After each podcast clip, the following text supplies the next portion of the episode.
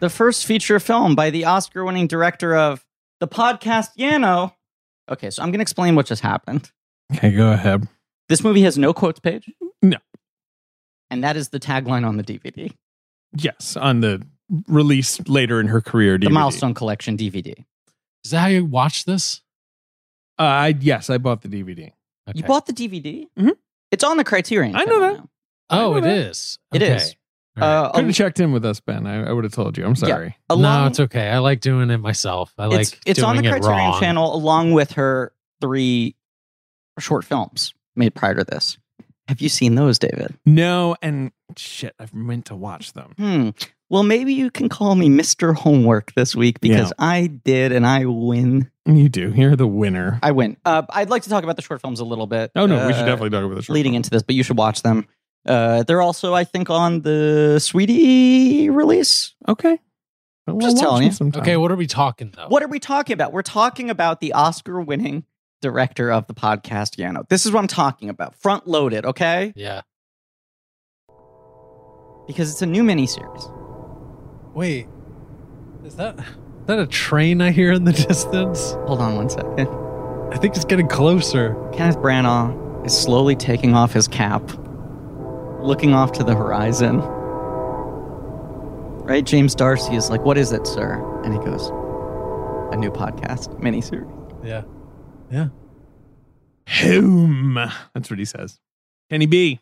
Jane Campion. Oh, One of your favorite directors, David. I feel like someone you've been really wanting to cover for a very long time. I guess so. We have our personal picks always that we're always sort of pushing for. Sure, she was. She's a fave of mine. She She's was a fave on my of yours. bracket last year. Yeah. You've Um, mentioned David that you had a very influential class while whilst in university, right? Where you took a was it just specifically New Zealand film? That's correct. Okay. Because you also had an We talked about Australian film class, did you not? No. No? Just New Zealand. Why did I think you had like an exploitation class? I don't know. I I do like those movies. Okay, I'm no, very no, no, wrong. no, I'm very wrong. no. Uh, no, I took. I did. Well, you know what? Set up the show, and then we can talk about the class I took in college. It's embarrassing to get something that wrong, David, because you and I are, of course, the two friends. yeah, That is our name. It is our competitive advantage on this here podcast called Blank Check with Griffin and David. I'm Griffin. Thank you. I'm David. And it's a podcast about filmographies, directors who have massive success early on in their careers and are given a series of blank checks to make whatever crazy passion projects they want. Sometimes those checks clear and sometimes they bounce, baby. Hmm. And uh, this is a Jane Campion series Yes. that we are calling, I will repeat for clarity, the podcast Yano. the podcastiano. That's how I have. That's how I have it in my head. It looks funny. It- there's so a, it's it's like funny you it- kind of do a little Little wrist. Italian. how get to a little pronounce wrist it. in there. There The might be a little podcastiano. Hey. evolution of how we say it out loud. Who Sure. knows? Right. But this was the first time, David, where you, in fact, said we have to go with the sweatiest option. I, I threw out a bunch of options and you said it's got to be the podcast, Vienna. I liked how it sounded. I thought it was fun. I thought it was fun and cool. And I even was like, we could do the podcast, no. And you were like, no, it has to be I A N O. Has to have Iano in it. Podcast, Yano. It sounds like a computer voice malfunction. Podcast, Yano. Podcastiano. Um, Look, I don't know. Yeah, we could have done like Holy Podcast or the podcast, podcast at of a my lady, table. you know, Right. whatever. We could have phoned it in. I, but I, not for pitched, Janie. I pitched a podtrit of a casty. Yeah, I hated that. Yeah, you really hated that. You got angry and you threatened me with physical violence. I did. I said, Yeah. if you fucking say those words to me again. It was intense. Yeah. Look, among the many reasons we wanted to cover her was the fact that what is, eh, you know, considered by most to be her first feature film is in fact titled Two Friends. The two friends. Well, it's no, actually no, called not two the- friends. Right. The definite article is still ours. Yeah, that belongs to us. Right. Um, Um, but thi- yes, two friends. This was a TV movie. So there was Yes. some uh, deliberation I feel about whether or not this was going to count or be a Patreon thing or whatever, but it played at the Cannes Film Festival. It's a proper movie, and also Angel at My Table also was created as a TV movie, and we're obviously going to count that. Yeah, that was or was that created as like a mini series or something? Because it's long. No, I guess it was a movie. I don't know. I Anyway, don't know how these New Zealand TV movies work, but that's this is where we're starting. crazy. Two friends. Two friends. Yeah. Jane Campion's back. first movie. Take us back. Take, Take us back. to the start. to where it all started. Okay, it all started in Wellington, New Zealand, All right. which is uh I want to say the um you know what I'm going to look it up. It's the capital. Yeah. Of New Zealand. It's the biggest city, I think. And that was, like, Auckland might be the Also, the main hub of all the Jackson productions, right? Am I wrong in You're thinking making me that check this now? that Weta's in Wellington and that? Almost certainly, it's the capital. It's Right. the big city. Yeah. Um, just saying, it becomes a surprising uh, hub of of film production. Okay. Auckland is the largest Right. city Okay. in New Zealand. Okay. Wellington is the capital Okay, of New Zealand. They are both, of course, on the North Island, which I think is Okay. the more populated of the two big islands. And Weta is based in Wellington. thank you. Um, but yes, New Zealand, of course, is this wonderful country that has a lot of really dramatic landscapes. It's actually really cool to make movies there because you've got a lot of options available to you, blah, blah, blah. But I'm skipping ahead. I did study New Zealand cinema in college, mostly so I could hang out with a girl I had a crush on who was named Mark the Time. There you go. Bleep that out. You always forget. you love bleeping out the name You of gotta the person. bleep her name you out. always She has a new name now. She got married. She uh, Okay. she she she shed that name. But still, I just feel like every time you have an opportunity to invoke her, you do usually It's to the- only when I talk about New Zealand no, cinema. I know, I know, but I feel like you usually do do it for the enjoyment of our guest, and we have no guest this week, and yet still, once again, you want to do the bit of saying her name and then bleeping it out. Uh, I also want to shout out my uh, professor, uh, Bruce. Fuck, I need to look his name up. What was his name? Who Bruce taught me. Willis. Hey, uh, this is my class on uh, New Zealand films or something, whatever. I get paid one million dollars a class, Did you see that clip? and I don't stand Did you up. see the clip of, of the action movie Yeah, yeah, I do. where he like turns from day to night in the Yeah. middle of him walking? Yeah, it's incredible. It is incredible. But that's like a clear indication of like he um like Yeah. you only get him for a day, right? And they were Yep. like, shit, we need to finish this shot and he's not here. Right. It turns to night on the other guy's coverage, and then as the action starts, it's clearly a stunt double for Bruce. Like they got like three shots of Bruce. I want to shout out Bruce Babington. That was his name. Okay. My professor of film at Newcastle University. And Ben I was an bleeped English that out. major, but You have to Of believe that. course. out. Um, But he did teach a film, a course in New Zealand cinema, which included the works of Jane Campion, as well as like Jeff Murphy, you know, Roger Donaldson, Lee Tamahori, you know, a lot of Sure. the, a lot of the names you'd think of. Peter Jackson, obviously. But was it that is a surprisingly robust film industry for what is a, a small country in terms of population. was that your activation point as a Campion fan? Because I feel like both you and I, as Oscar nerds, I'm sure, had the name Jane Campion rattling around our heads for years before we were really engaging with her work. Because it's like, oh fuck, she's like One of the One of only women only nominated for an two Oscar. female director directing. nominees and at the time she was like the only one who was still presently working Right. she was the only female filmmaker who could release movies that said from Well, yeah, nominated I saw, director jane campion I saw in the cut, I believe in theaters. Okay. Yes. So I did like not. I, I saw that and that may have been I just don't remember when I saw the piano. Mhm. I think I may have seen the piano before then on video or Mhm. whatever. So I'd seen those two movies. I don't think I'd seen any other Campion before I took this class. i still to this day have only seen three of her films i'm excited to watch a lot of these for the first time It's gonna be great. Yeah. I've seen everything that she's made, but holy smoke, I do not remember at all. okay Um, but she's a yeah. So I'm a I'm a huge fan of hers. But let's talk about Jane Campion, who of course yeah, part of the reason we're covering her is she's got her first movie out in many years. Hopefully, it's sweeping Oscar season, or at least generating some buzz. look i think we felt like It's on this was a Netflix. this is a win-win situation either she's winning oscars and and such right now and this feels like a victory lap Mhm. or she's getting snubbed and people are going to be outraged about it and and demand more uh, acclaim um, But either way, she's gonna. She, people are talking about her again. she was born. In 1954 in Wellington, New Jersey. I mean, New Jersey, New Zealand. huh? Not New Jersey. David. I've been watching too much Sopranos. Also, we Jersey on the should we brain. should say that we spent an hour before this episode doing some hardcore spreadsheeting. hmm Uh, yeah, I'm a little zonked from that probably. Um, It's the most April strenuous 30th, physical activity so- David ever engages with. Yeah, uh, April 30th, isn't she? Uh, you're looking. Aries. No, she's a Taurus like me. She's a Okay. Taurus like me. That's what, so we're very similar. Okay.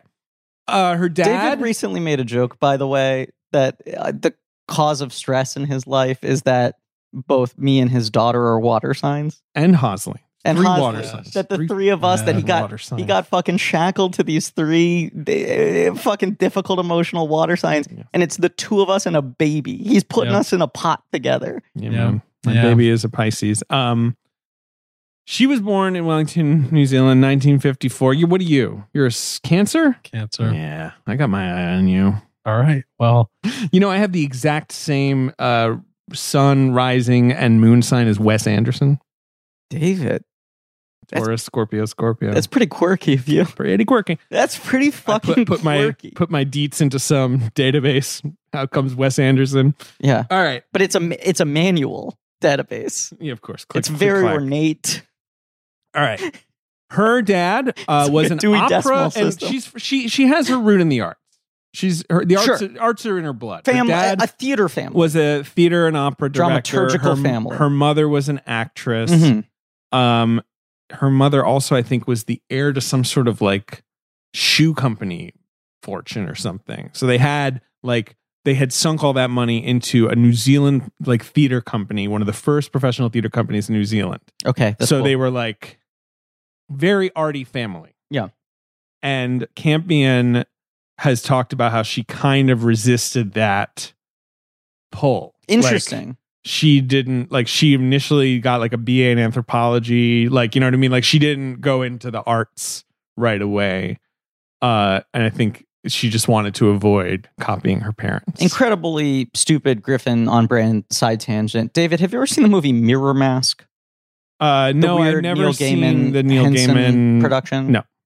Um, What's his name? Dave McKeon. Right. Right. That movie is uh, not great, but No, it- sure. it it has uh, a, a very obvious but effective uh, sort of opening for this kind of dynamic, which is she is a girl whose parents work in the circus and she's traveled around with the circus her whole life. And the whole movie is about the fact that she wants to run away from the circus and go to a normal school.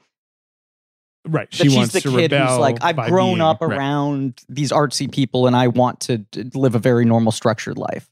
And then at the end of the movie, she comes around to it. Anyway, I don't know. Jane Campion, uh, of course, seems like a very serious minded person. she's kind of like a Ned Flanders kind of type. You know I, what I don't mean? get a lot of Ned Flanders vibes from Jane No, it, Campion. it- Ben's onto something here. She does look a lot like Ned Flanders. She has glasses. Looks, she has gla- but also Ned Flanders' parents were famously beaten, Oh, right, that's- they're they're they're hippies. and that he, she doesn't he, want to be. you know, rejected. We've tried nothing, No, and we're all I- out of ideas. I- From my I favorite think- Flanders parents joke. I This think kid's a flat tire, man. He's taking us on the road to Squaresville, I'm not saying this is Cubesville, baby. I think it's Cubesville. wholly unique, but for such a great artist, she does strike me as very like serious minded and pragmatic and grounded.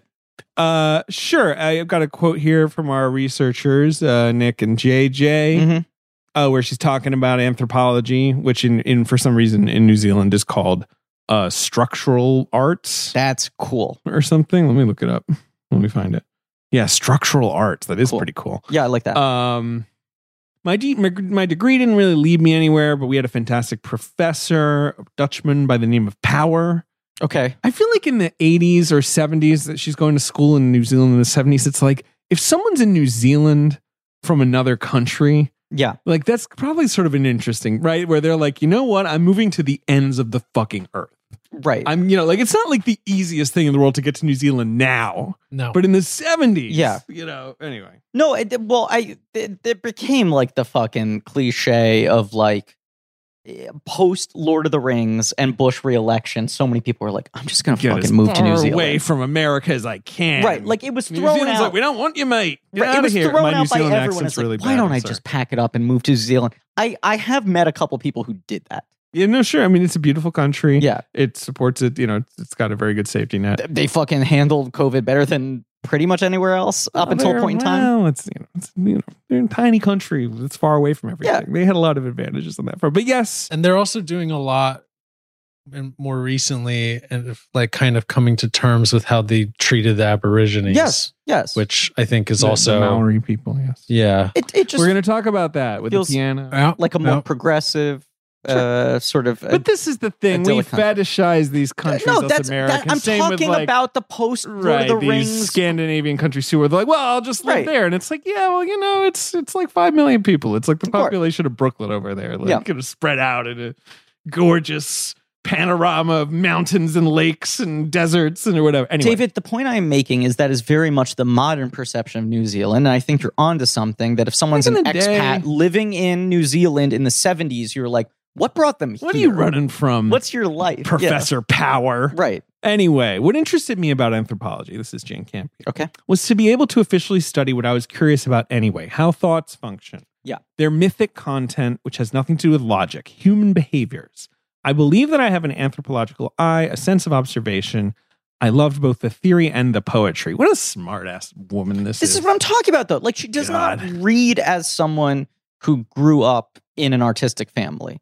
Like, like when you read about fucking Julia DiCarno, right? And you're like, oh, both her parents were doctors. That makes perfect fucking sense. She makes movies like the daughter of two doctors, right? And Jane Campion, I would sooner believe like she was the child of two therapists. Sure, sure, sure. Right. But no. But it's interesting that she was sort of rebelling against a more Mhm. artistic family and then bringing a more kind of perhaps uh, academic mind to art. She graduates from Victoria University. Okay. She travels Europe. She attends an art school in Venice. She calls this a uh, the best and darkest time in her early life. Mm. I think it was a lot of ups and downs. You know, she's in her twenties. So romantic to It go is study fucking fucking, Venice. painting of Venice. I know. Woo. definitely. Then in '76, she moves to London, Okay. attends the Chelsea School of Arts. This was a, a tough, lonely time for her. She says, you know.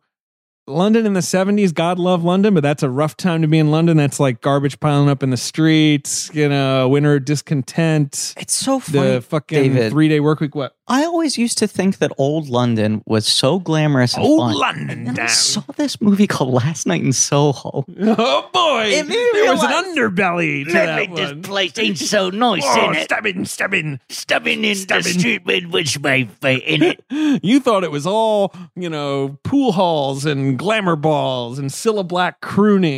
thought everything was nice, in it? yes. So I wasn't even that interested in movies, she says at this point. Like, okay. she didn't grow up with a big passion for movies. Her her love for movies is not yet developed really, but she does say her mom would take her to like Buñuel movies, you know. So it's not like she didn't have any, you know. Her mother, her, her fancy pants artist parents, they're taking her to see cool shit. Um, seventy seven, she comes back closer to home. She goes to Sydney in Australia, gets a BA in painting. She likes art school. She's likes really thinking getting a about lot of art. school. too. Hey man, Wow. Like Jane loves reading and Academic. shit. All right. Yeah. Four eyes. Yeah. That's what well, I I, would am say to wearing her. glasses. Well, you are too. Yeah, I am that's too. true. Yeah. Yeah. Um, and at Sydney College of Art, she's doing painting. She likes that, but um, she, that's when she starts to get interested in, you know, visual arts, writing little plays, Okay. doing little performance pieces, Okay. recording it on videotapes. Uh, she didn't like the quality of videotapes, so she decides to make her first short film, Tissues. Did you watch this movie? No, tissues I couldn't find. That one might not be totally available. That is about I think she makes four films and three of them are readily in circulation. That is about a father arrested for child molestation. yeah, definitely didn't see that one. She made it on a Super 8 Okay. camera. Uh, and she's kind of just like making it up as she goes along. She's Okay. like learning on the job. She Okay. doesn't really know what she's doing. Um, but making that inspires her. She applies for like a grant from like the Australian government or whatever. Mhm. Uh, she meets Gerald Lee, who she writes Sweetie with. Okay. So that's when she kind of, you know, forms that early uh, collaboration. Mm-hmm. She makes an experimental video called Mishap, Seduction, and Conquest. Did you watch this thing? This No. doesn't seem to count. I don't know. That's like a weird art The project. three I watched were uh, uh, Peel, yeah. Okay. aka An Exercise in Discipline, Okay. So that's A Girl's the Own next one. Story, and Passionless Moments. In 82, she makes a short film called Peel, Yeah. colon, an exercise in discipline, which wins her the short film Palm d'Or at the Cannes Film Festival. Yes. Pretty cool. Yeah. So that's what it's uh it's about her friend and her fi- her friend's family and there's conflict. What's It's an going on here? Odd film. I mean, first of all, it's very short. It's like seven minutes with credits. sure. I think so. It's a real short. Uh, and th- there's this interesting opening credit sequence where she like establishes like it says like you know an exercise in conflict and Mm. then peel in giant letters Cool. and then it credits the three actors Love that. you recognize the two of them share the l- same last name and then the next title card is like a triangle establishing the family members and their relationships to each other Right. where it's like jack dad alice sister whatever i'm, I'm getting Sure, the specifics, okay. right like okay. nephew, son, whatever it is. And then it says like a real conflict based on a real family or something like that. What Right, are you 'cause laughing It was at? inspired by her friend's Right. uh, relationship with her family. Her friend's name, sorry, is Katie Pie. Right. It's the Cool, man. pies. P Y E. If you own a vehicle with less than 200,000 miles and have an auto warranty about to expire or no warranty coverage at all, listen up. CarShield has a low-cost month-to-month vehicle protection plan that covers more parts than ever. Visit carshield.com/audio to find out how you could pay almost nothing for covered auto repairs. Drivers who activate this vehicle protection today will also receive free roadside assistance, free towing, and car rental options at no additional cost. Get your free quote today at carshield.com/audio. That's carshield.com/audio. If you only have a 401k, you're not getting the most for retirement. Wait, what? Add a Robinhood IRA on top, then they'll boost it by 3%. You can do that? and if you transfer in any retirement account, you get 3% on top of that. Is there a limit to the match? No limit. Robinhood Gold gets you the biggest contribution match of any IRA on the market. Sign up for Robinhood Gold at Robinhood.com slash boost by April 30th. Subscription fees apply. Investing involves risk. 3% match requires gold for one year from first match. Must keep IRA for five years. Match on transfers subject to additional terms and conditions. Robinhood Financial LLC member SIPC. The thing is essentially about this kid's in the back seat and they're driving to go to like a party and the kid is eating an orange. They have all these oranges on the dashboard and he like peels it and he throws the peel out the window. And then the guy is like pulls over the side of the road and is like, "You have to go pick that peel up. You don't litter." And so he tells the kid to get out of the car and pick the peel up, and then the kid like doesn't come back, and they're fighting about the fact that they're going to be late. And he goes out, and the kid is like clearly like now very burdened by the idea that he's done something horribly wrong, and is like meticulously looking for every single piece of the peel to pick up. And uh, he's sort of trying to like console the kid and then he brings it back to the car and the woman has now in the time that she's waiting and being frustrated peeled her own orange and thrown it out of the car and refuses to pick it up that's like the whole thing Would It's- you give it the palm?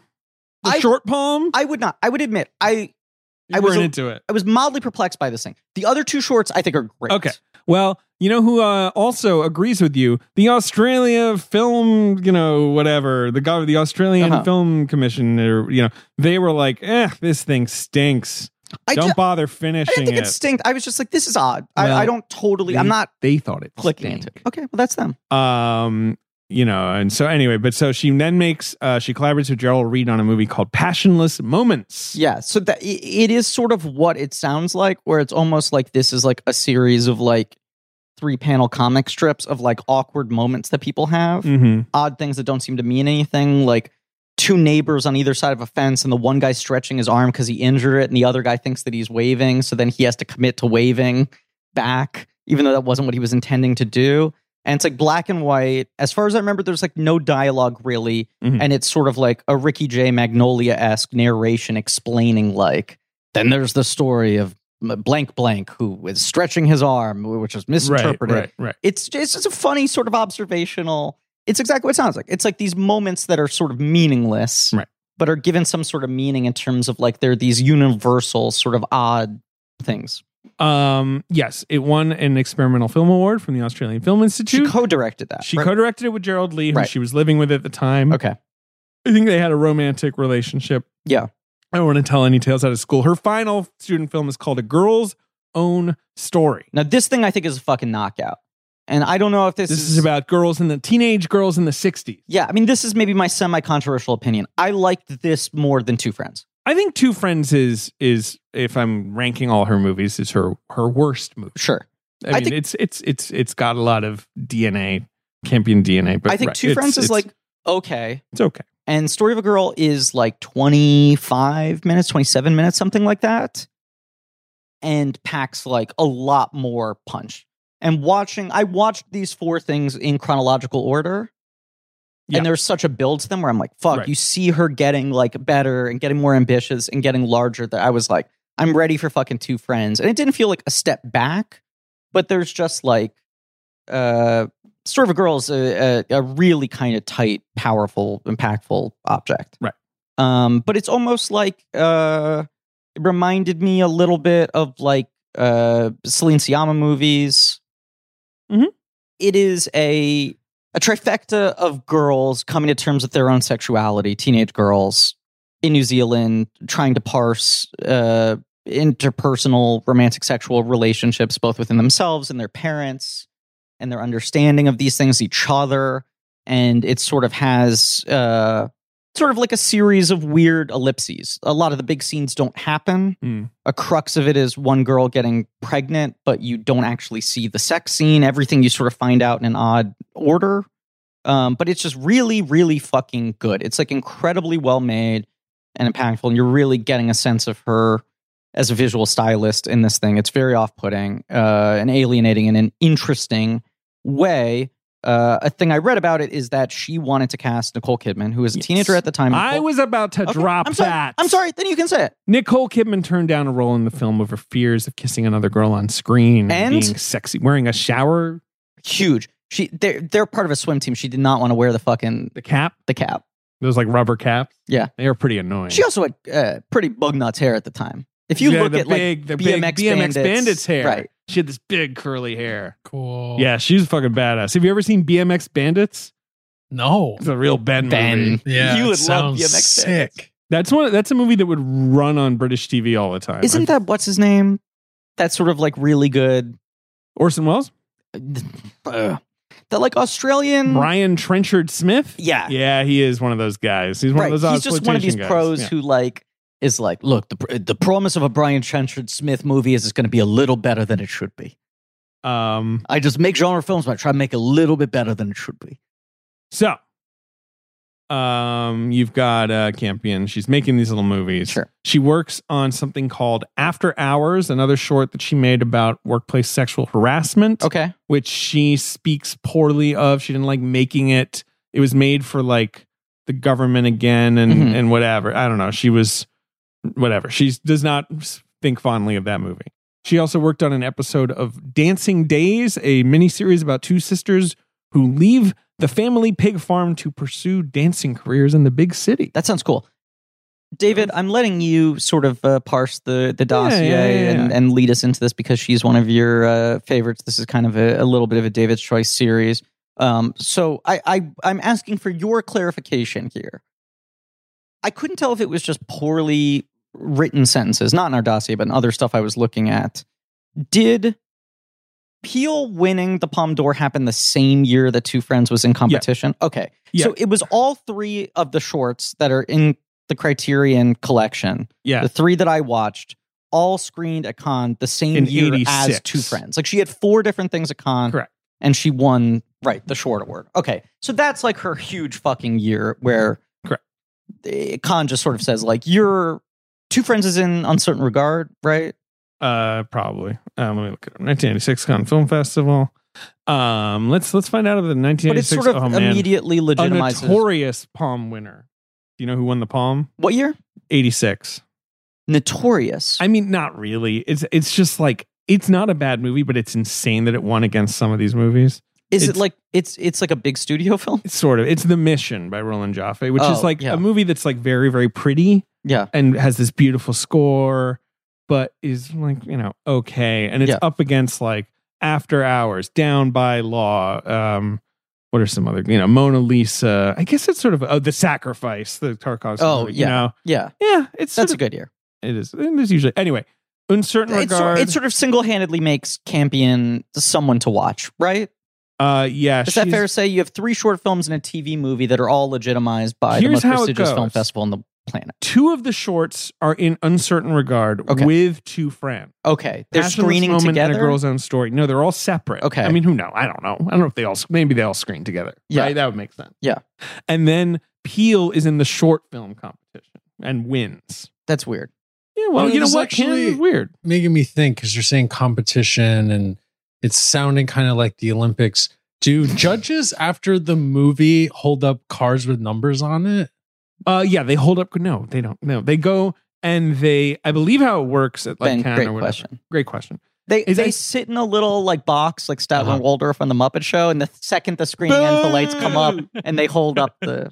if they go like this, thumbs down, the crowd is like, "Rah!" And then like, the s- trash the theater and the stage opens up and they drop the, the filmmaker down. Them. There there was a uh, an episode of the Muppet Show where Statler and Waldorf did that. It was really funny, where they just start rating sketches like they're Olympic judges. Yeah, that's Hell yeah. that. I mean, that's so. I, holding up numbers is actually just always funny. I think. it's Hilarious. just funny. hilarious. Um, can you tell me who the jury president was in 1986? Pooh, I'm going to say that it was, of course, Paul Hogan.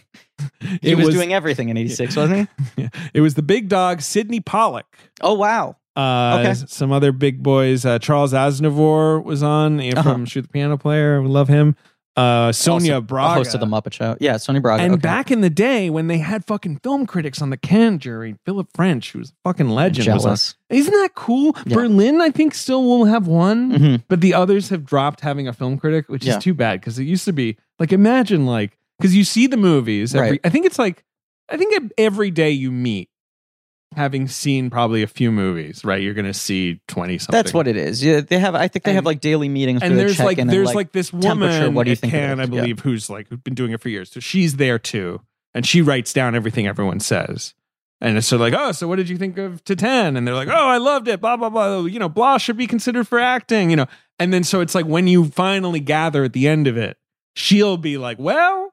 You all said that Titan Right. was the best thing like five days ago. So, you know, like she's there to sort of remind you. Of, But it's like an evolving conversation over the Exactly. course of a week, and then I think you get contentious horse trading of like, okay, if it can't be best picture, can we at least give director or, you know, right. Yeah. and you'll hear these stories about like, oh, everyone thought this was going to win the Palme d'Or, but what it came down to is the president of the jury just didn't like it. Everyone else loved it, and the president of the jury didn't like it, There's some things like that. or or opposite way around. You know, there's one thing they were pushing for really hard that no one else liked, or whatever.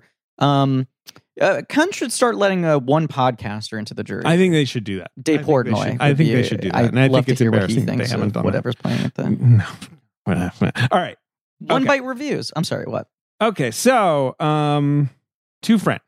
Two friends.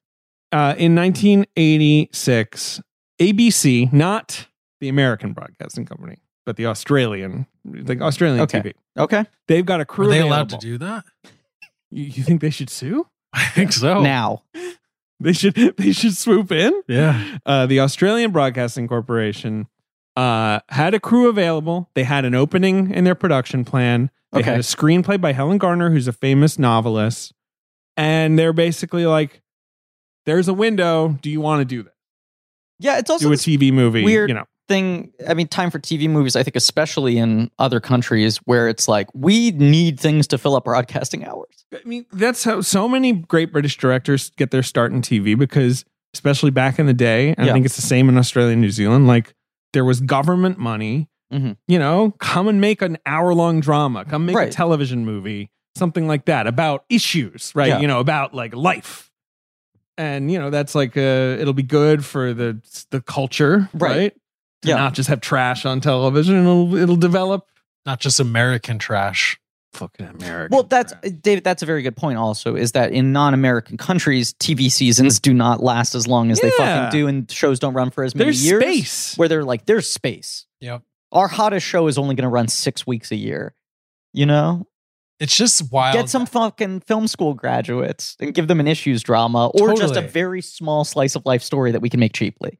Right. But it's just wild as all, you know, we're all Americans Mm-hmm. here. It's just crazy to think about. We've all exclusively lived in the United States Right. of America, And so this notion Eastern Seaboard. of like my tax money went to some idiot who went to art school to make a movie, like that would just never happen here. yeah, wouldn't you know? it be great if th- we could be uh, seeing people outraged about that? If that was like a problem, where it's like, yeah, fucking complain about the fact that our government subsidizes the arts.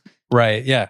Can only imagine. Instead, it's like people don't want to pay for fucking social like services. So, Right. People don't want to not die. mm, mm, I wish the arts were the canard that they could I know. complain about. I They know. still fucking complain though. They're always hauling like big Big Bird in front of Congress or whatever. I know, it's fucking Being insane. like, you piece of shit. Yeah. Mr. I pay for Rogers. anyway, um, Campion loves the script. She liked Okay. the freshness of observation, the And this truth. is just like an original spec script. Helen This- Garner, who is this, you know, novelist and writer, she'd been Yeah. inspired by the experiences of her daughter and one of her friends. Okay, but it's not based on one of her own novels or anything. No, Yeah, okay. no, no. Um, and uh, Campion goes and meets the girls that the that Garner's inspired by The titular. the titular two friends, and um, you know, gets to work on this movie. Okay. and she has a. I feel like she has a pretty simple camera style. Apparently, she fought with the director of photography. Uh, I had to be very obstinate to impose my views. My, you know, I don't want to Uh-huh. cast any judgment on this DP, but he might have been like, "Who's this young lady bossing me around, telling me how to set up a shot? She doesn't know." Um, she didn't do a lot of takes. She didn't do close-ups. This movie is really no close-ups at all. Yes. It's kind of crazy Yeah. when you like start to realize like we're always at a distance from these girls. I, I mean, uh, I, I not to jump ahead here, but Jump this is a ahead. movie where, and I think this is almost by design. I get it intellectually, but I found this movie very hard to connect to until the last like twenty or thirty minutes. I found it very alienating, distancing, which I think was her whole It's the idea. idea. But it might be a little bit of a like cut your nose to spite your face idea. Well, it's also got this, you know, kind It- of it's- aggressive yes. storytelling style where Right. it's starting at the end of their friendship and going backwards, which I obviously get. is interesting. But And I, yet- the first four or five minutes, I was like, I cannot find my way into this thing. you know, Ben in House of Gucci, they I think it's House of Gucci. Maybe it's Licorice Pizza. It's some movie I just saw. This item is in a house. Oh, nice. This Which lamp. it's this is David's talking about. My girlfriend has from her grandmother this like '60s. Uh, it's got like a huge marble Italian- base. I think it must be in House of Gucci. like kind of Yeah. overhanging, kind of like light. ceiling light. Yeah, it's cool. I don't know. Well, I'll take a picture. Sound off in the comments. I agree with you. Sound off in the comments. Yeah, it has to be in Hasaguchi because you and I got a slice together. We did get a slice together, and it's not in Licorice Pizza, right? It's, Oh, it's man. in Gucci. It's I'm in Gucci. stoked to fucking see that. I feel like LP? everyone's just hyping Ben, it up. you Who I gotta try a like slice. respect. I'm gonna. I'm gonna have a pie. Yeah, you might want to order a whole pie. Yeah, you Yeah, might, man. I get a whole pie. I'm gonna sit down. Uh, You know what I mean? I'm not even gonna get delivered. I'm sitting down. Oh, you're not. You're not going to take out. Uh-uh, You're gonna sit at the party. dine I'm- in. I, one pie, please. Take. I'm taking a seat. I'll be sitting over there, Mhm, mhm. table Get- twelve. I'll get my fountain s- root beer. I'm gonna Sure. be sitting over here. Yeah, w- nothing goes better with licorice pizza than root beer. um, Helen Garner, accomplished novelist. Okay. Um, she wrote a book called Monkey Grip about heroin addiction that is seen as a very important text in Australian literature. Okay. Uh, she's written some nonfiction stuff, sort of true crimey stuff Mm-hmm. that is a big deal. And uh, I think she um, got into screenwriting, uh, as she put it, uh, for the money. There's Interesting. some cash in it. yeah, I mean, th- I mean, she likes it, but Yeah. you know. it it is. It is an interesting. This wasn't her first screenplay, was it? No, and she, Yeah. you know she eventually works with Jane Campion here. Obviously, she works with Gillian Armstrong later, who's Right. another famous uh, Australasian Mhm. female uh, director. So uh, she liked working with those people. Uh, she liked working with Campion a lot. I learned from Jane Campion to follow and trust intuition, no matter how alarmingly it swerves. I just think the conceit of this story is so novelistic. I'm surprised that she Yeah, chose it's to not- write it but- as a script and not a book first. Yeah. Yeah, you know she probably was asked to write a script, and she's a novelist, and she writes it all novelly. Yeah. Yeah. I guess is the, um, but yeah, I mean, I love Jane Campion. Yes. and she is Why so don't you marry good her? at intimate emotion Mhm. at like depicting it on screen depicting the dynamics between people Yes. in ways that don't feel obvious but you can like understand the nuance of Yeah.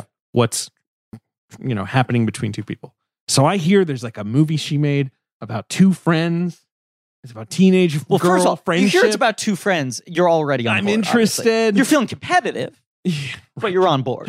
uh, even though this was made like the year i was born Yeah, territorial. Yeah. um and so right i and then like and i that and to me like female friendship especially between teenage you know that's such a you're already like stiffening up you're like oh this is gonna be you know there's so much potential for hurt I think we're both sensey boys who like movies about female friendship. yeah but you know like oh god this is Yeah. probably and i was engaged by this movie but i was not i think i was maybe hoping for something that was really gonna feel like searing Yeah, I was struggling to stay instead it's- engaged until the end. it's a lot of like uh, you know awkward little moments and sort of odd dynamics with the parents and things like you know like that, that is well done but Yes. i just wasn't you know getting worked up I don't know. Uh, yeah, yeah, yeah. I mean, right. Like part of the idea here is that, um, and and you really, I I know you're good at this, but uh, you you should watch a girl's own story all because right it feels like the better execution of this in a lot of ways, and it's it's. I think the the style and the craft and it's much stronger, but the dynamics are also a little more innately interesting to me. And she's that's a movie where she goes from doing this kind of very distance, obscured, almost like voyeuristic camera placement to doing like very extreme in your face close ups. And the balance of the two helps, I think, versus this thing that's putting you at a remove on purpose. This movie is sort of like a tenant without the temporal pincer movements. sure it's where just it's- backwards they right, don't go it's- forwards at a certain point or At the whatever. end of the movie, you realize they were best friends, right? Uh, but it starts off with two people who seem like they ha- couldn't have less to do with each other, and are you know an icy remove from each other. Yeah. Uh, and then slowly the intimacy comes in backwards, and you start to understand uh, how Let's much split them things changed apart. from over the last years. Let's Split them Right. apart, and it's only set over the course of like a year it's not even like Right. uh, And you have title inner titles telling you like x months earlier July, two months earlier, whatever it is. Uh, it's it's very clearly delineated, but um, yeah, I don't, I I I think I, I do- yeah, I don't know. I I kind of agree with you that there's it's just I wa- I wanted to fucking love this thing. I have some news for you. And I love the Gilles girls on- Jacob, Uh-huh. the famed, infamous uh, honcho of Cannes for many years, Uh-huh. saw this movie and all her shorts, saw Okay. the whole package, Yeah. and p- takes Philip Adams, chairman of the Australian Film Commission. My guess is he grabs him by the lapel, Yeah. and pulls him close, and he says, "Listen up, buddy." And he says, uh, "Listen to me Oh. now." Yeah. you must give her lots of money so she'll be in competition here with a feature in a couple years. Like he's basically like, this is the real deal. That's what it Oh, sounds- Pony up. That's the thing. Like to have fucking three shorts and a TV movie all play a can in the same year feels like someone putting their foot down and going like attention must be paid. We're Uh, calling Absolutely. the shot right now that this is a major artist. Uh, You know, we've covered some directors who came out of the gate like pretty close to fully formed, right? Have just kind of like impeccable first films. Sure. But there's something fun about anytime we get to go back to someone's first film that is really kind of like primordial like this. Mhm. 'Cause Like it- a Loveless or um, Yes. trying to think of other debuts that feel that way. I mean, I don't like this movie as much, but the Uh, praying with anger, Following, Praying with following is a great Anger. example, right? Where there is this weird kind of like time machine effect, where it's like you're watching this movie that is a director trying to figure themselves out with the knowledge of the future, you know. So you're Mm-hmm. Mhm. seeing it through the prism of like what does exist here at the earliest stages? What have they not figured out yet? I do always get that kind of rush every time we watch like a forgotten first film by someone who goes on to be someone major later. And and if we're covering them on the show, they by default have become major to one extent or another. um, yeah, Tax day is coming. Oh, no. But if you sign up for Robinhood Gold's IRA with a 3% match, you can get up to $195 for the 2023 tax year. Oh, yeah. Sign up at Robinhood.com slash boost by tax day to get the biggest contribution match on the market. Subscription fees apply. Investing involves risk. 3% match requires gold for one year from first match. Must keep IRA for five years. Robinhood Financial LLC member SIPC. I'm trying to think of things to say about two friends. It's got well, some ben, punk tell me about in your it. viewing experience, huh? It's got some punk in It's it. got some punk in it. Yeah. So Which- one of, one of the friends is a little more punk than the other. Right. Well- Well, I would say kind of more maybe new wave, right? To be Sure, Well, it's the sure, 80s, Sure, more sure, accurate. sure, yeah, yeah. But um, that it, it right away drew me in, and that she's like having this like the movie starts off with her having this rebellious moment, Yes. and to what you were saying, David, I like how understated it is that this girl is making such a poor choice, and you're Mhm. kind of like, how is everyone in her life letting her do this?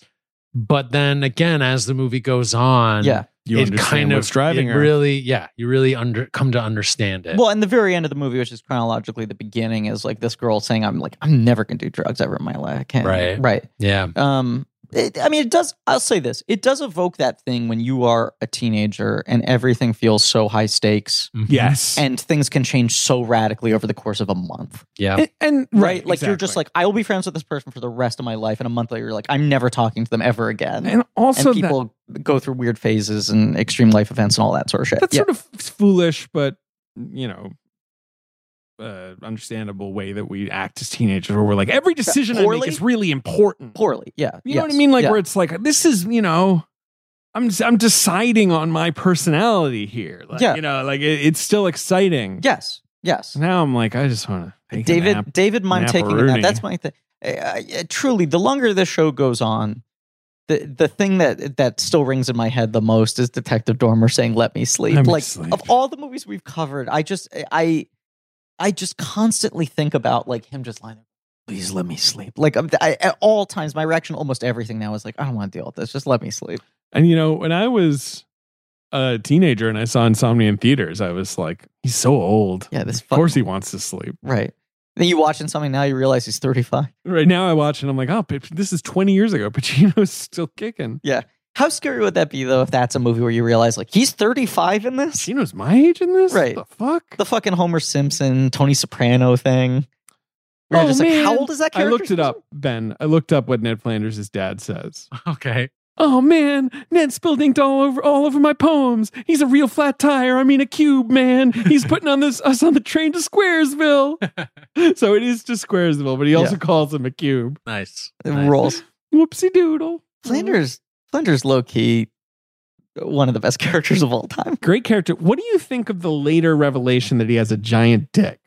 Remember when The Simpsons snuck that in, like season ten ish? We had we had a very heated conversation about this with the Doughboys.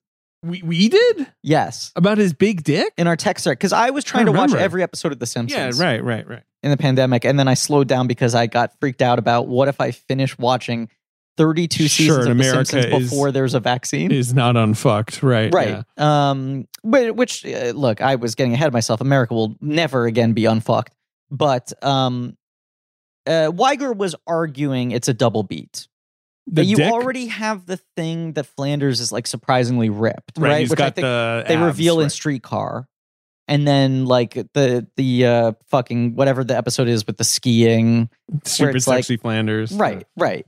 And then the additional he has a big dick is like you don't need it. Already the fact that he's like secretly cut. Yeah. I agree with that. I agree. but with I Weiger. kind of like the idea of him being ashamed of having a big dick. I guess so. I but I agree with Weiger that like right, you already did the work. Like the, and stupid sexy Flanders can't be top because it's funny because Homer is acknowledging that he's, He's hot. sexy. Yeah. It'd be one thing if Homer was just like, ah, I can't stop thinking about Flanders. And he's like, stupid sexy Flanders. Yeah, no, it's perfect. It's perfect. First 10 seasons of Flander characterization, it's one of those things where every time they add a new wrinkle or depth, you're just like, this guy just got more interesting. The the fucking uh, beatnik parents. When did they kill Maud? That's later. That's like it's a l- 12, 12, 11 or 13. 12. that was bad. Oh yeah. That that episode is horrendous, and that's sort of a point of no return. For the that's a whole show real for that's me. a real tough episode. that right. episode in in and of itself is bad. Yeah. Like aside from that being a bad choice of a storyline, it's bad. Didn't they kill her because the actress Correct. left or Correct. died? Correct. And then they, but they justify as like, Maggie feels like a Roswell, way to right. mi- mix up the status quo. And I'm like, you're never going to carry this with appropriate weight. You're a show that doesn't care about serialization. And then the actress ended up coming back, and now they've had Maud a couple of times as like a ghost. God, it's still on. It's that weird thing of like The Simpsons premieres the year I'm born. Sure does. And I just can always track, like, oh, yeah, that's the exact span of my life. They've been making Simpsons episodes every single moment of my life. yeah. And which one of us will die first? The Balenciaga thing too. I haven't watched yet, but I'm interested. I just also find it so fucking weird. What are you talking about? The Simpsons crossed over with Balenciaga. You know, Mhm. Homer wears a big jacket. Really? Yes. Oh yeah, you didn't hear did they about do this. like a product line or they just did like an animated well, thing pretty sure that it's in an episode. It's in an episode, I think. it was like they used the simpsons to debut their new Correct. i'm looking here there's a $995 balenciaga simpsons hoodie Yes. and a $595 balenciaga simpsons shirt so it Yeah. does seem like they made some products as well and can I say something, Griff? Yeah. Worth it. there's think that's also worth it. a keychain that costs two hundred and sixty dollars. I don't think any of these items look good. Ben, have you ever been to a fashion show like a like I've you never know, been fashion, invited. Like proper. no, no Right. one's invited me. You should go. You should do it. I would love to. It seems fun. yeah, it does seem like. but a you know blast. what? You want to be on the first row. I feel like. well, I gotta be. I Yeah, think that's. Pr- I'm a I first think row it's guy. Pretty hard.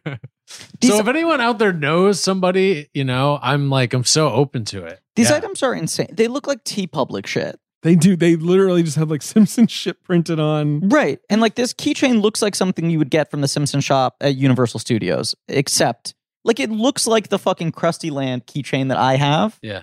Except it costs two hundred and sixty dollars. Yeah, It looks no different in terms of materials, and it's just that Ah, the it's Simpsons probably pretty nice. happen to be wearing gotta be. Balenciaga on it. better be. And Jane Campion directed this. That's why we're bringing this.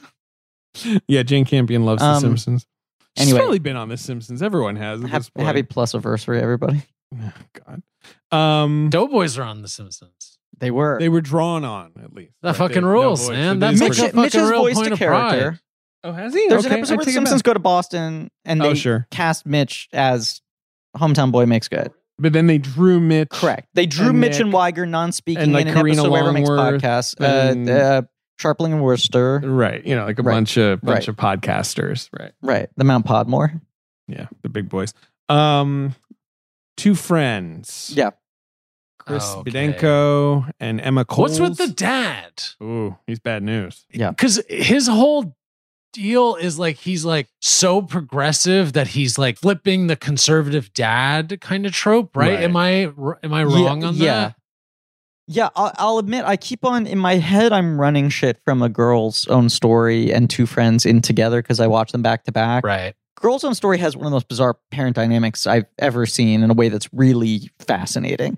So the dad in this stood out to me less because I was just coming off of the like, what's going on with that fucking dad? Um, but yes, I feel like she's way ahead of the curve, uh, uh, commenting on people who go out of their way to project a sense of liberalism, Yeah. Right. Right. To cover up for, For their appearances? shortcomings. Yes. right? Um just a reminder that things that people argue about as if they're new problems are things that have been going on for time immemorial and that we live in a cyclical society that, that just repeats the same shit over and over again every 10 years Um, so yeah, you've got, I mean, like just to give the vague plot, I guess, you've got Louise, who's the more straight laced one. the david it's probably true. But you see, I'm less straight laced than you in some ways. I don't know. in, w- in what ways yeah, I don't know. david doesn't want to say them Kelly, he's got curly laces yeah, I got curly laces. Kelly is the the more punkish one. the ben Yeah. Yeah, kind of. Wait, Ben, what's the deal with you watching this movie though? What's the subtitle? oh yeah you thing? were telling us Oh yeah. What's the story? So I fucking watched. I didn't realize it was on Criterion. Mhm. So instead, I like watched through some really random film company that now I'm like, hold on, let me see. milestone Yes. So I you watched. rented it from their site or, or on Yes. vimeo I watched it through their site, which is Okay. being powered by Vimeo. You can't watch it on Vimeo. Right. Had no subtitles. Right, because their site is primarily the rentals are like, do you want to screen this for your film class? It's less meant to be like a storefront for individual movies. It's like for academic purposes, here's the license to watch this movie. Okay, so you watched it there.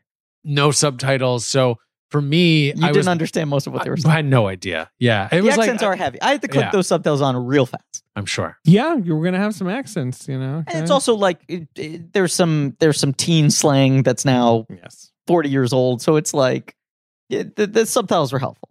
I'm sure. Yeah. I was. Oh, it's lost. also a low budget film where the sound quality isn't the best. It's a little muddled sometimes. Yeah, Sure, right. It's the the scan is not perfect.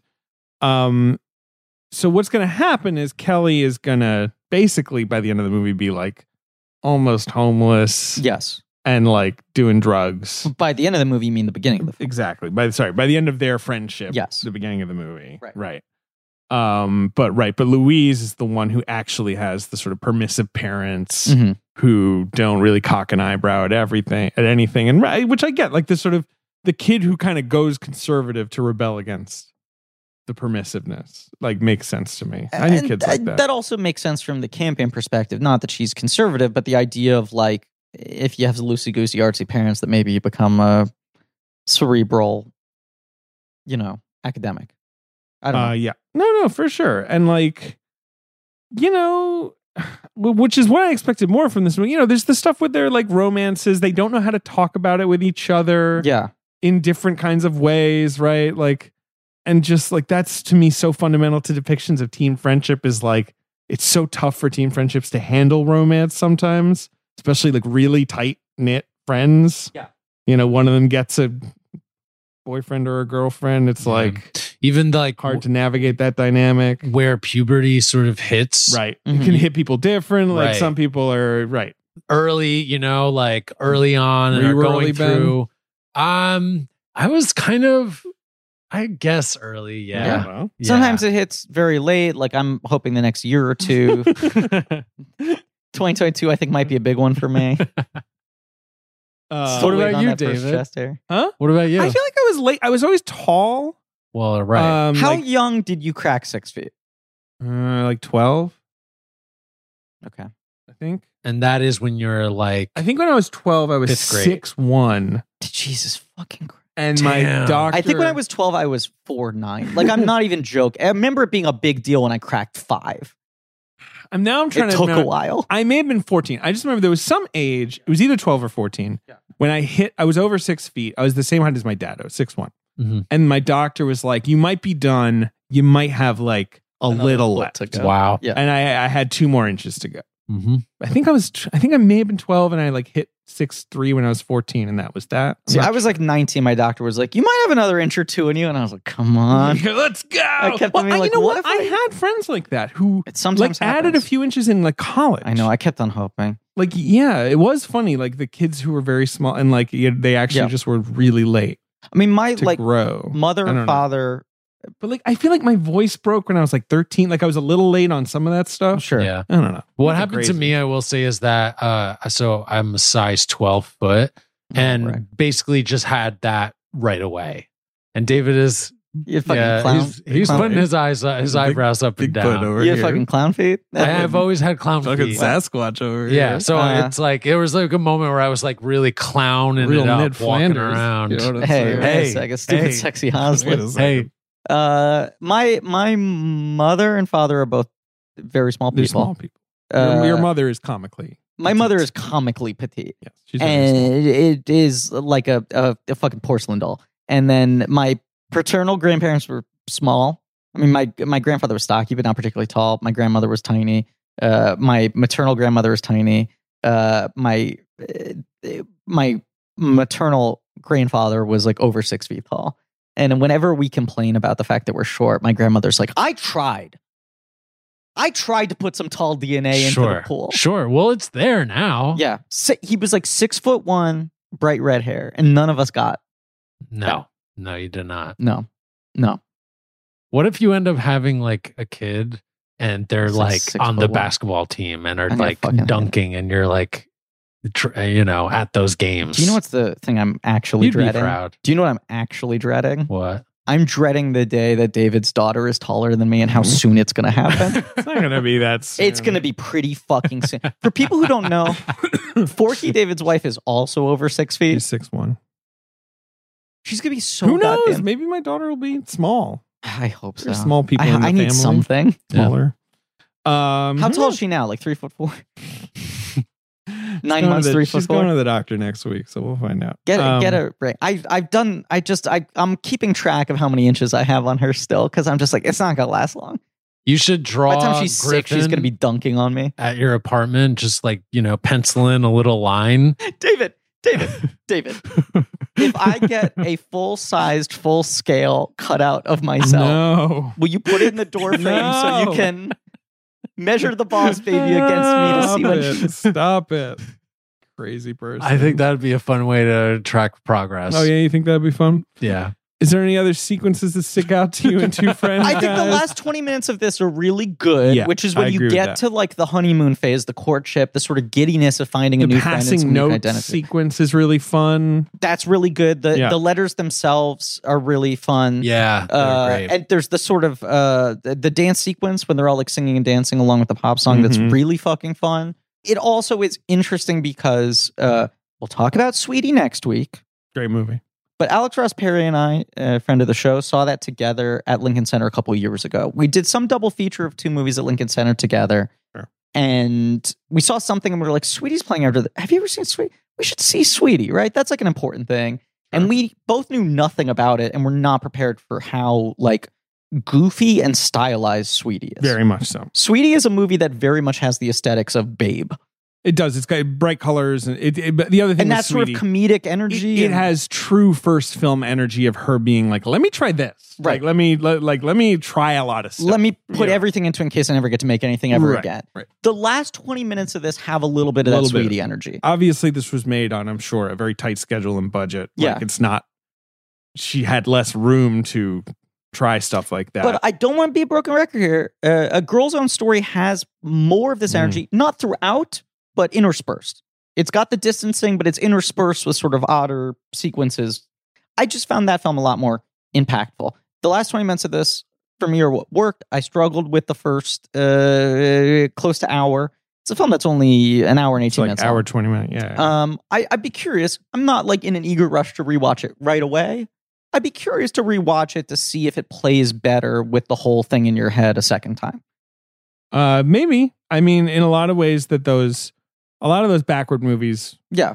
you know, worked entirely differently the second time you see them. But I do think the sort of like oblique distancing from Right. the characters at the beginning is an intellectual idea I understand that makes it Especially since when I a turned little this- hard to engage. When I turned this on, I knew it was in backwards. yes. But if you don't know that, I think the It's- first 15 minutes are pretty alienating. It 'Cause is. It's like they're I, not I friends. I think even Not so just- it's alienating. yeah, Like I was yeah. watching I was like who are the ca- who am I following here? Right, like like, yeah, because there's a lot of adults in the first sequence as well, and you're, Right. you don't really know who's who, and right, yeah, and everything shot from a remove and the characters speak very heavy accents and a- at, Wow. at, the beginning everyone's like cold and dispassionate and so it's i get it like all of this is like and i feel like loveless is a similar thing where i'm like i don't know if i enjoy watching this movie i get it i see what you're doing here it's interesting they're passionless. compelling pieces this seems like it has connection to passionless moments. You know, not that I've seen passionless moments, but like a lot of mundane stuff, like picking up on little in- yeah but passionless details. moments is like All right. funny it's I, I it's got this weird comic strip kind of like energy to it I do have a box office game for us. Oh Okay. wow. because Uh, this movie was released in New York City Oh. on April 24th, 1996. so this fully fucking counts if it got a theatrical release Well, I mean- we're talking 10 years later. It must have screened. Okay, so then maybe it counts retrospectively, less. but- Sure. But, but still, April 24th, 1996. David Sims's 10th birthday. Wow. Wow. I'm actually in London at that point, but I am in New York. Wait, I'm sorry. What? Moved there in 95. Stayed till 08.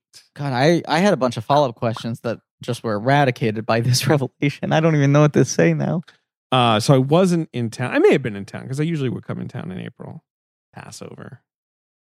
Uh, but I did live in England. But it did debut there at that time. Uh, it's not on the chart. I'm not seeing it here. I'm not seeing it on the chart. Probably played at the quad for like two days. The Yeah. cinema village. No, Yeah. probably. Come on. It was probably like Lincoln Center. It was post piano. I don't Probably know. some kind of campion thing. I don't know. Something cool like that. Sure. Okay. Right. Yeah, maybe. They showed Sweetie and Angel at my table. Yeah. and- Yeah. Um, so we can do that box office game. But yeah, is there any other? I mean, the boys wrote a whole like history of Australian cinema in the dossier. The dossiers These are so maniacs. fucking. This is the thing. Like sometimes I read the dossier and I'm like, is the show better if we just read everything they wrote verbatim?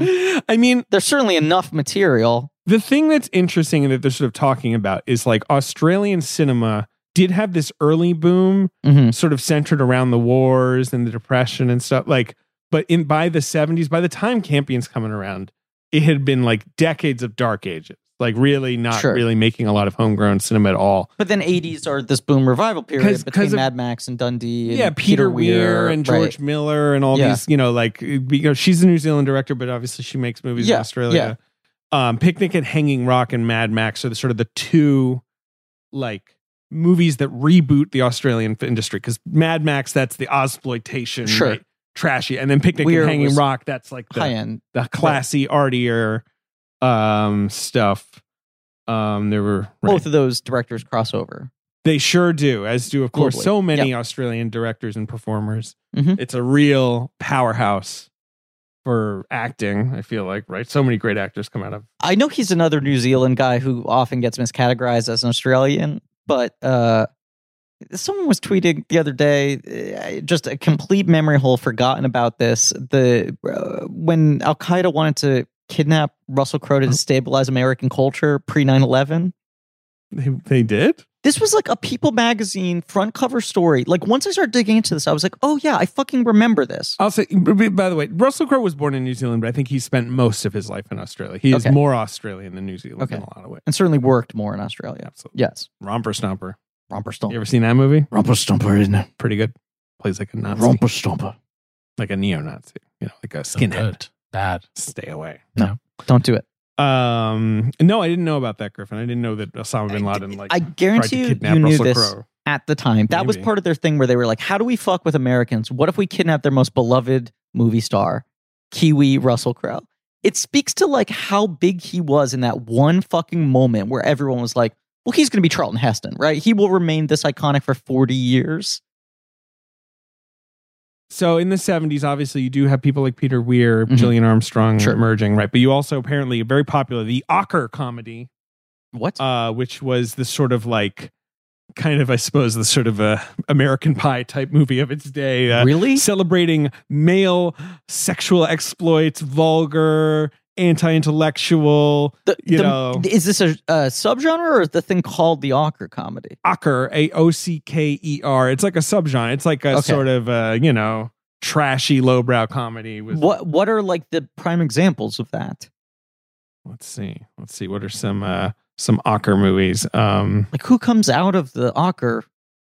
Is this like Rick Mayall and Yahoo Serious? Like, who are- Ocker apparently um, recorded as a nickname for anyone called Oscar, the Australian comic strip Ginger Megs had a character called Oscar, and that became the sort of term you use for like a youth, you know, who's up to no good, So it's like if we started a calling bad boy. if we called like raunchy teen uh, comedies Porky. the Ziggy movies. Exactly. So you've got uh, Stork, The Adventures of Thank you, Barry Ben. McKenzie. Ooh, look out for this guy, uh, which is Barry Humphries. Oh, you know, who eventually is Dame Edna and Bruce uh, the Shark. Bruce the Shark, and Right. uh, you know, uh, Alvin Purple.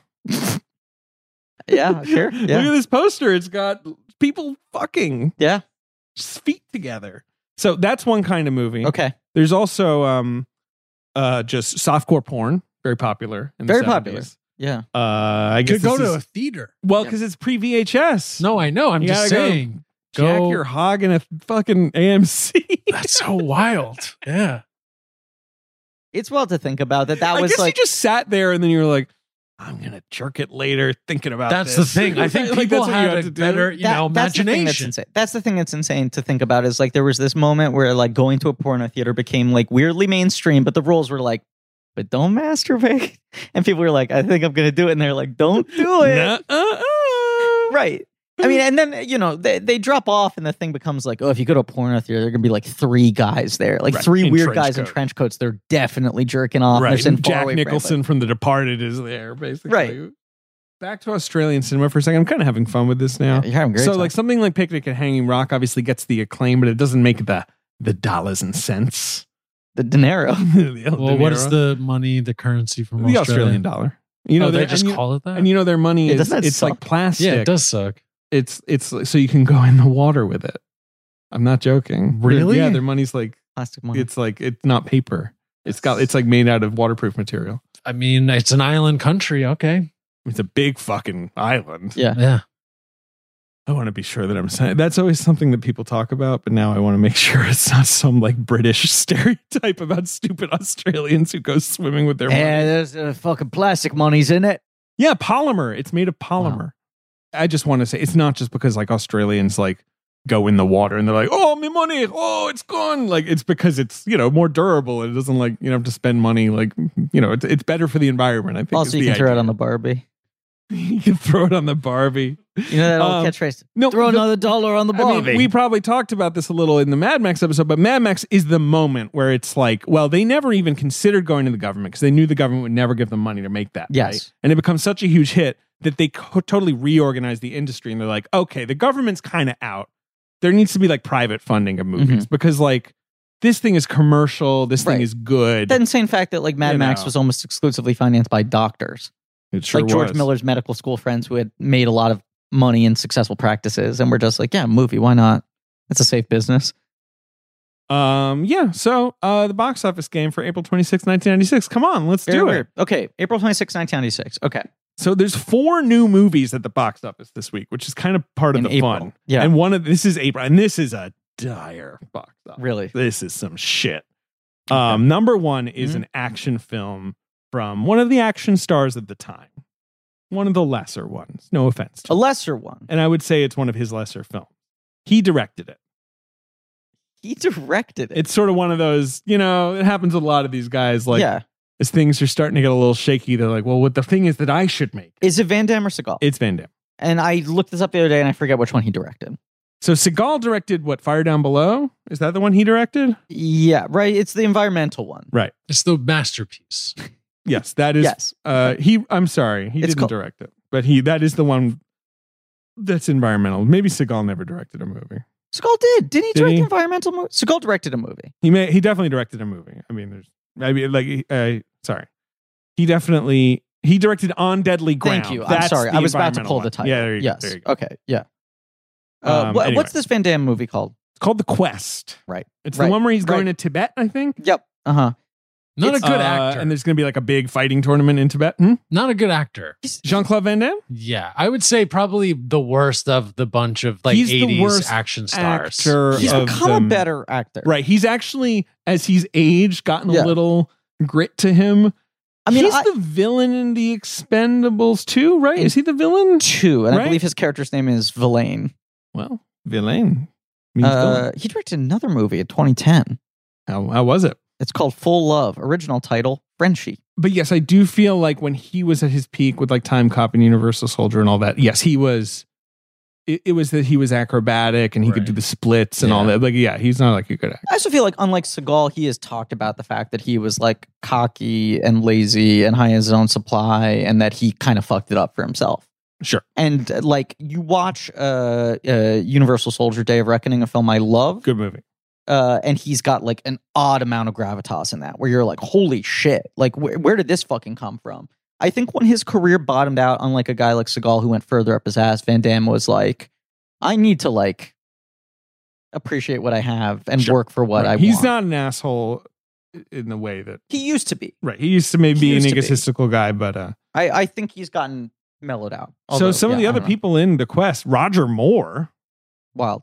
older Roger Moore, James is- Remar. I mean, this is the undeadly ground thing where it's like now I'm ready for my serious statement. I Ja- want to make a serious movie. Jack McGee. Love Jack McGee. Love Jack McGee. Anytime I can get some McGee, Yeah. I want it. Yep, Remember, he was so good in the fighter. so good. And Moneyball, he's one of the. Great in Moneyball. Uh, yeah. One of the scouts. Yeah. I watched Alright. that fucking first scene in Moneyball. Not the first scene, but the first like boardroom scene where all the scouts are talking Mhm. and Brad Pitt does the like blah blah blah blah. I watched that scene like fucking five times a I'm day. going to watch Moneyball right now. I'm going to throw it on. So good. Number two, it's a chick flick, Okay. rom com of the 90s. Classic Watch It on a Plane. Uh, Long title. It's not Roman Michelle's high school reunion. No, that's a good movie. Right. That's why I'm This trying to movie think of is something that's not lower bad. than that. Yeah, but it's a long title. Yeah, long time. Truth about cats and dogs. The truth about cats and dogs. Yeah. Uh, made $34 million at the U.S. box office. was a so reasonable hit. Fuck you. Yeah. Sort of a Cyrano de Bergerac thing, from what I remember. It's Uma Yes. Thurman and Janine Garofalo, right? right. And who- uh, Janine is the sort of Cyrano. And she's, is this uh, the same year as Jerry Maguire? yeah, 96. Right, because Cameron Crowe said he wrote the Renee Zellweger part for Jean Garofalo, and the studio wouldn't hire her Right, unless she right. lost weight. That's the famous story there. Um, But so that's sort of her totally like. different movie with her. Jesus. I know. Um, I mean, I love Janine, especially in this of course, she period. rules. Uh, but I feel like that was sort of not her consolation prize movie, but that was the like, fuck, I need to do one of these. I was told I was about to be like a rom com star. Right. Put me above the title. Right. I remember that movie being cute. I think I saw it on a plane. Yeah. Ben Chaplin, Jamie Fox, young Jamie Fox is in it. Mhm. Directed by Michael Lehman, the Is king. he like, is he of- uh, the Ben Chaplin's best friend? Is he the, I don't know. Okay. I Oh. couldn't tell I you. don't know. Don't remember. Um, that's the truth. plays a character called Ed. Oh. don't know. Number three at the box office is it was number one the week before. Okay. It's in its fourth week of release, and it spent three weeks at number one. This movie spent three weeks at number one. It is a legal thriller. that got an Oscar nomination. The client? No. When you f- hear that this movie was three weeks at number one, I know it's a different time in Hollywood. It's April was not like Primal Fear? Primal Fear. Yeah, it was a big hit. Three weeks at number one. It was a big hit. pretty big hit. It was a pretty big hit. and you know, there's that. How do you follow the Oscar clips account? Yes. They, I forgot that Edward Norton's Oscar clip reveals the twist of Primal Fear.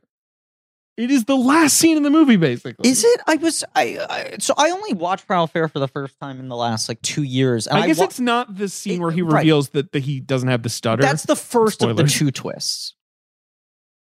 uh, but right, it's, It's, the- one. It ruins one of the two. It's But- that he did it, right? But you're right. The question is whether his motivations, I right, guess, right? A- And which one's the dominant personality? But also, David, by that point, Primal Fear is getting an Oscar nomination like ten months after it's, It's blown up basically a the year box later. office. Basically right. a It's like year everyone's seen this. They know what the fucking thing is. Yeah. Ah, Primal Fear. That movie's Um, not very good. I, I no, it's yeah. not. And you throw it on, yeah. which I did a few years ago, and it's like Gear, Norton, Laura Linney, Yeah. John Mahoney, Alfred Woodard, Francis McDormand, Terry O'Quinn, Andre Brower. You're just like, ah, Yes. Yes. yes, Yeah. And then it's like it's it's kind of whatever, and it's sort of long. It's like two hours plus. The fascinating thing with it too is like that's the movie where like fucking Edward Norton is like a drama school student who out of nowhere gets this fucking prime role, and everyone in Hollywood is like, "This is the new leading man, Academy Award nomination, anointment. You're the guy, right?" Like two years later, he's on the cover of Vanity Fair, and it's like, is there any question Edward Norton is the actor of his generation? When he does the score with De Niro and Brando, everyone's like, of course, the three titans, three generations, right? And you watch that movie now, and the Edward Norton shit holds up the worst. It That does. performance does It's- not really work through modern eyes. And and at the time, everyone was like, this is sort of embarrassing. Richard Gere got out, out acted by Norton. Here's a Richard Gere vehicle, and Norton's running circles around him, and the gear shit's kind of creaky. And you watch it now, and you're like, gear shit's kind of good. Gear's solid. The thing Gear's with solid Norton in is it. he's a good actor, but the performances he's most famous for are the really gimmicky, Yeah. over the top, tick filled things. and also kind of synonymous with really toxic kind of stuff. There's a part of that, but I think it's He's more an than Fight Club to asshole. me is just like a thing that I was obsessed with in high school. you Well- were into Fight Club. I- Hmm. I That well, movie I don't spoke want to you to in talk some about way? it, David. Wait, what? You wanted No. to like He make did- bombs out of did- soap? Don't make him talk Oh. about Don't make me talk about it. it. Uh, The Fight Club is one of the uh, trickiest uh, texts to parse. movie. Look, look, I David think is his boxing. performance in that holds up great. I think he's great He's so in good in that. that movie. He's so I good. think the Norton performances that hold up bad are, as you said, the very ticky actor showcases. Look at how I trained myself to do this fucking thing. David's doing a jerk off motion. I kind of agree. Allison Wilmore wrote But a really he's good sometimes piece a really about good it actor. when He Motherless Brooklyn came out. sometimes fucking nails it. I mean, it's so funny. I He's think so good in like People versus Larry Flint when he's Oh, incredible. playing like the kind of ordinary guy. He's Yeah. amazing. Also, I mean, like Wes Anderson's been using him great. Sure. Yeah. But Wes Anderson has gone totally against his intensity. Yeah. He's so fucking good in Moonrise and in Budapest. I think he's great in Birdman. Like that movie is a I do pain too. in the ass, but, that like also- he's good in it. That felt like him making fun of himself. right, exactly. That's why it was it was fun and He's- self-aware. Weirdly good at comedy, Yeah, he is. and That's the he's good smoochie, playing man. normal guys. And if you give him like like a thing to play, uh, what's it called? he's Keeping the very faith. good at this movie. Keeping, He's good. Keep the faith in that one. Yeah, but Good but on the like big like, can you believe Edward Norton did this? Those those often Those are just I guess American History X is like the magnum opus performance, which is compelling. I don't like that movie. I, I need hate to rewatch it. it. Yeah, haven't seen it. in It's just so 20 years. ugly and It's a nasty movie. dark. Number four at the box office, Uh-huh. Griffin. It's Uh-huh. one of those movies that when I was a kid, I'm 10 years old, right? This movie comes out, I would see posters for it, and I'd be like, that's a fucking grown up ass movie. What is that? what is this? What's that about? boring ass movie for grown ups? Um, it's a crime thriller, sort of a neo noir, directed by a New Zealand filmmaker, in fact. Is it Ali Mahori? It is. Uh, is it Mulholland It's Falls? Mulholland Falls, Nolte, Melanie Griffith, Chaz Palminteri, Michael Madsen, Chris Penn, Jennifer Connelly. is Hideo in that, or do I just want him to be in that? Bruce Dern. We got any Hidea? No Hidea. He should be. Oh, in it, I thought though. you said Zendaya. Let's edit him in. like Zendaya, Is Zendaya- Zendaya. Yeah, Zendaya's in it. Okay. she plays Michi. Uh, Malkovich apparently shows up. I still don't know what that movie's about. It kind of went nowhere. Yeah. I just know it's like men in hats and there's just, crime. It looks so prestige for a movie that no one seems to It's love. literally based on the Hat Squad, which was like a famous LAPD detective unit. I'm wearing a and Look like, at my hat. I'm gonna go It's fuck fucking- Jennifer Connelly while it's wearing just- a hat. you know, I don't think it cost a fortune. The budget here is twenty nine million dollars. Okay. It's just back in the day. Yeah. Like, you know, the MG. It's MGM. They're like, yeah, sure, Mulholland Falls. That'll sell. This is the thing. I mean, this People is will be excited this to is see what whatever that is. we fucking lost. Like, you know, I feel like when we play the box office game, it kills a lot of nostalgia for like better times because you're like, shitty movies were always coming out. But there's a different type of shitty movie where you're like, a studio would just make a $30 million period crime thriller with like 10 good actors in it. That's not a thing anymore. It's not like I, I, I yearn for the halcyon Well, now days. we're of not- no, my what youth. was that HBO Max movie that everyone was raving about? Well, this is the point. It went to HBO Max. What's Well, the movie? uh, no sudden move. yeah. Dune. No, no sudden move rules, but sort Oh, it's good. Yeah. Oh, okay. But he's been very open about the fact that he's like the exact kind of movie I want to make, which is like adult sort of genre exercises with great actors is only going to get done at HBO Max, and it's only going to get done because I know how to make things for cheaper than anyone else. And he's just got this deal now where he's like, if I can deliver you like one movie a year with like 15 names in it, and I can get it done, and I'm my own DP and my own editor and this and that, and I, I my dolly is a wheelchair, and I like, get, shoot it in fucking four days. They're like, yeah, whatever, go, go do what you want. But they all get punted to HBO Max, which is a bummer. Number five, of the box office new this week. It's a basketball film. It's produced by Jersey Pictures, Jersey Films. The Dudio It's not blue company. chips, is it? not blue chips sort of a forgotten film i've never seen it i know it because of its name it's uh, named after a neighborhood in brooklyn um It's and I, for a neighborhood in Brooklyn. mhm. and i saw it on the list and i was like right that is a movie The basketball movie, and you've never seen it. never seen it Sounds like it'd be in your fucking wheelhouse. it's sort of like a uh, tough uh, unconventional coach molds a bunch of young men you know type I movie don't think I know what this movie is. the movie is called sunset park Yeah, I don't think I knew that was. a now thing. you know you've Who's got in it? some well i'm going to tell you you got some actors you might you know recognize well really just terrence howard Okay. uh, is one of the young players on the team i, Okay. I don't know the Fred, fredro star or something i don't know the other guys the coach is played by Rhea Perlman, Wait a second, uh, who plays Phyllis Soroka, a PE coach David. How have I never? who, uh, you know, turns these kids around, I'm assuming. I cannot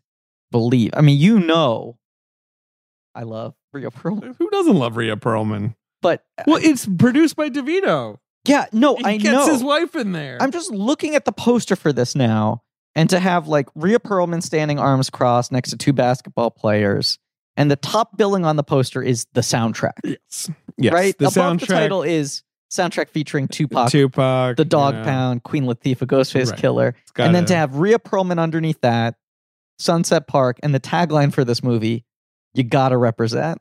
Gotta. How have I not seen? How did I not don't know. produce? Mm, I don't. this? I don't know that, uh, much about it except for its name. Wow. I don't think it's well regarded, but it does exist. wow. Carol Kane's And in it. Carol Kane's in it. Probably plays Rhea Perlman's best friend or sister. or something. Fuck. Uh, some other movies in the top ten: The Birdcage. Great Okay. movie. Mike Nichols is The Birdcage. Big hit. James and the Giant Peach from Henry Selick. A movie I love that I hope we cover on this podcast if Henry Selick's new movie ever comes out. Yep. Uh, the Substitute. That's a. That's the um, fuck. Uh, Tom Berenger movie. Yes. Okay. Okay. Uh, Fear. Fear. classic Wahlberg and uh, Witherspoon. yeah. You could be afraid of me, aren't you? Let me in the fucking door. like when he does yeah, that. yeah, when he when he flips out. I'm It is free. good. I'm a It's creep. very good. I'm gonna creep on you. Uh, and then um, an early Martin Lawrence uh, hit, "A Thin Line Between Love and Hate," has the famous poster with the papyrus font. That's It the one looks he like I- directed. I, right? did it in like five minutes. Uh, yes, wrote Yeah. and directed Wow. Wow. uh, with Martin Lawrence and Lin, Lin Whitfield, Yeah. Gina and- King, and he's Bobby doing Brown. Real head cocked comedy What? face on the There's poster. a thin line between what? Yeah. Um, so those are the hits Okay. of April. You know, April. Yeah. Two friends. Two Go friends see it coming somewhere. out ten years in New later. York City. Yeah. Um, Mrs. Winterborn. Like, what the hell is that? Celtic Pride. That feels like a movie you've seen.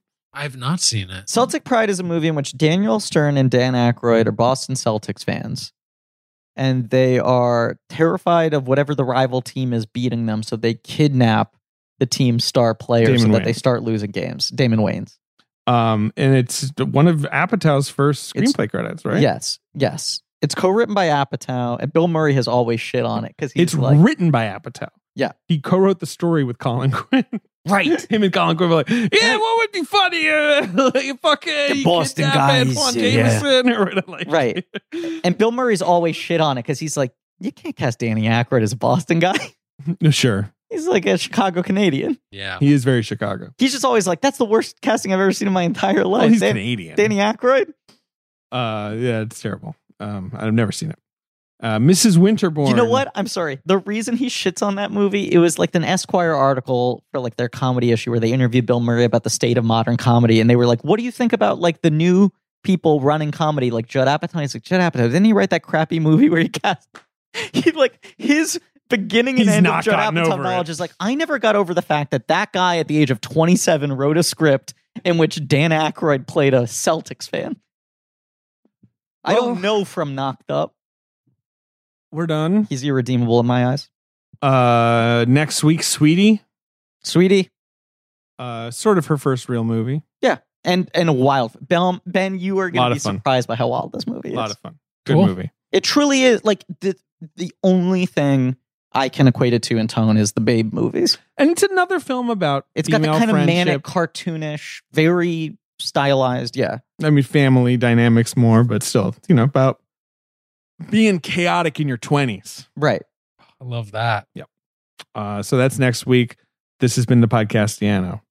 the podcastiano and it- it's fun to say and it's only Mwah. become more fun to say Mwah, the podcastiano And then if we could just get a little bit of uh, piano music to play us out. oh sure i mean that's on you ben or aj and Oh, wait. Well, I Alex. n- actually forget that. um david we should just mention one of the great appeals of uh, this mini series we're about to get into What's that? a lot of penis coming up I think majority. That's my. I'm not. We're gonna have to count. I think a majority of these movies Can have I- dicks in them. Can I make a request? Yeah. At the end of the miniseries, can you rate the peens? Yeah, absolutely. Absolutely. We'll rank Thank you so much. them. Yeah. Yeah, I know. I'm pretty sure Sweetie has a peen, so we'll see.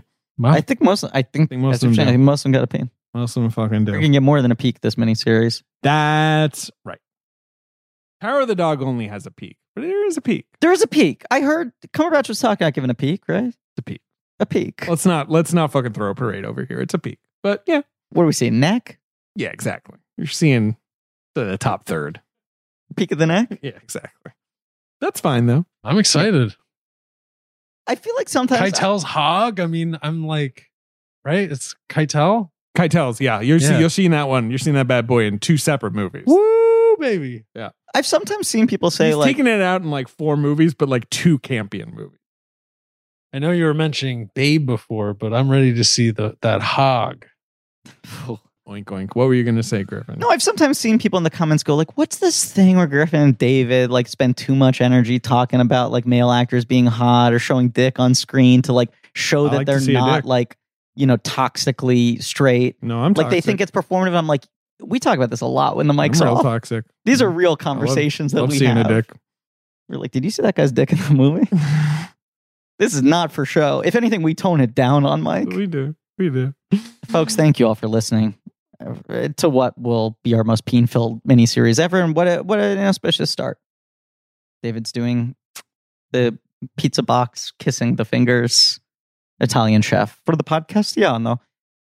Thank you to Marie Barty for our social media, Alex Barron and AJ McKeon for our editing. Hopefully, they're playing some twinkly piano music underneath this. Thank you to JJ Birch, Nick Lariano for our research, Joe Bowen Pat Rounds for our artwork, Leigh Montgomery and the Great American Novel for our theme song. You can still listen to Extremely Loud and Incredibly Online wherever music is found. Go to patreon.com slash blank check for blank check special features, where of course we are testing just how good Bustin makes us feel over the series of months. The four Ghostbusters films. Very true. That's what we're doing. You can't stop us. You can't. You can't. You can't. We're on our own now, as Bobby Brown would say. And you can go to blankies.reddit.com for some real nerdy shit. Tune in next week for Sweetie. And then, you know, I just want to say, really, some nerdy shit. Check in from time to time. It gets really nerdy. yeah, but it's cool. I loved cool. it. Love I, to I- see it. I like I like that we've created a safe space where people can freak out over like the new poster just dropped. Yeah. Let's analyze this building block. It fucking rules. It's great. Yeah. And get in on it. it. That's like people are really like positive and supportive. I'll say Ghostbusters Afterlife building is fucking weird and it's Crazy. very different than what's on the posters. Yeah. Yeah. It's weird. Is Slimer and Slimer. Can I say this? The movie will have been out for months at this point, oh yeah. yeah. but you haven't seen it. David and I have. Yeah. Slimer is fully not in it. No Slimer. Oh, One so of the it's better like that new decisions they blue made. fucker. Muncher. Yeah. It's But- Muncher. But you know who is in it? Hmm. Fucking everyone else. Yeah, everyone They else is in it. showed a restraint in not bringing Slimer back, and they brought every other fucking That thing marshmallow fucker. Of course, right? Ben. Yeah, I knew it. back. Hmm? Ben, Knew it. do you know what they do? no, he's don't small or let's let's something. let's not talk about It's it. like a We'll bag save of that for- marshmallows. yeah, or there's something. like Yeah, it's a eighty bag. of them, and they're tiny. Uh, They're little minions. I mean, I do like when things are a lot. Oh, you like multiple? Right, sure. A horde. You like a Oh, horde. I love a horde. Well, it you is a hate horde. little things. what? You hate little. But when They there's are a bunch small, of them but it's a together, horde it's fucking griffin. cool as so hell. it's kind of like They never like stack up on top of each other and become a bigger thing, though. that would have been fun. That would have been good. I'm almost surprised that they didn't do that either. I don't know. Listen, we'll spend too much time talking about that dog shit movie. We're on Patreon. So pay five dollars if you want to hear me rag on a movie that gave me an existential crisis. and as always, Thank you. what? I said, I'm thanking you for getting back on track. And as always, you're welcome. It's nice to see the two friends. Uh, That's what we are, baby. Maybe we weren't first, but we did it best.